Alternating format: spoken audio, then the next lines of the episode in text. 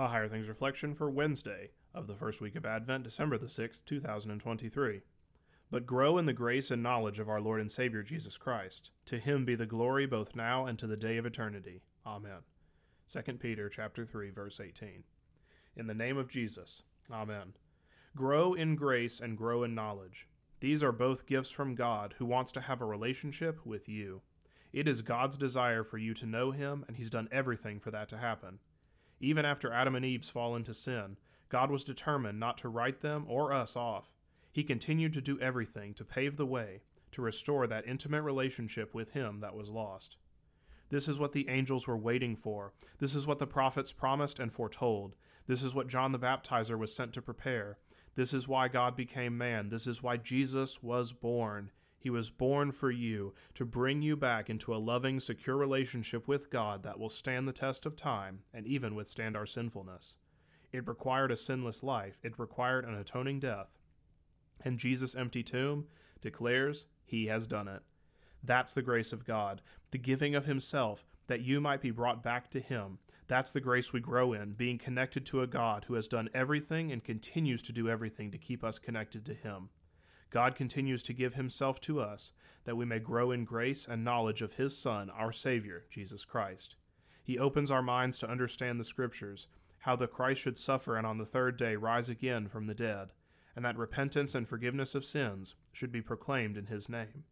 This is Christian growth, that we should grow in our realization of how much we need forgiveness, and we grow in our dependence upon all the ways God delivers his forgiveness to us as a gift, all because of Jesus.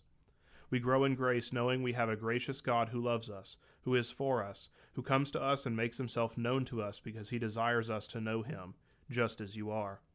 Faith can't help but want to come to him, to know God, to walk with him, and to trust him daily with our lives. And yes, even faith is a gift from God, the soil in which we grow in grace and knowledge of our beloved Savior Jesus. To him be the glory both now and to the day of eternity. In the name of Jesus. Amen.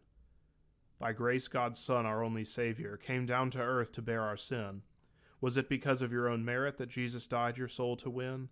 No, it was grace and grace alone that brought him from his heavenly throne. LSB 566, verse 3.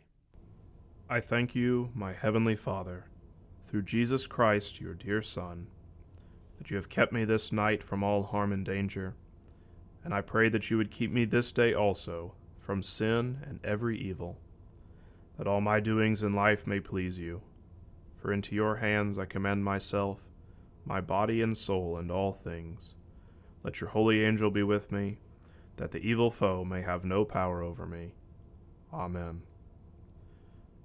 Our Father, who art in heaven, hallowed be thy name.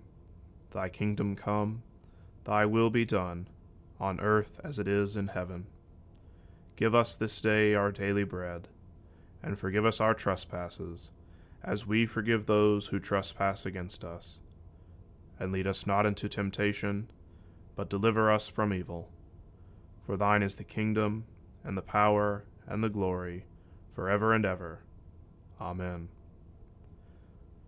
I believe in God, the Father Almighty, maker of heaven and earth, and in Jesus Christ, his only Son, our Lord, who was conceived by the Holy Spirit born of the Virgin Mary, suffered under Pontius Pilate, was crucified, died, and was buried. He descended into hell. The third day he rose again from the dead. He ascended into heaven, and sits at the right hand of God the Father Almighty. From thence he will come to judge the living and the dead.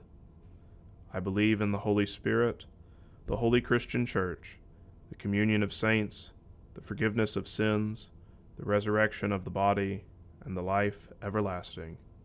Amen. Reverend Dr. Alfonso Espinosa examines the three estates and vocation to help you see how to take up God's greatest call, showcasing God's light through you and into the world. Faith that shines in the culture. Now available from Concordia Publishing House.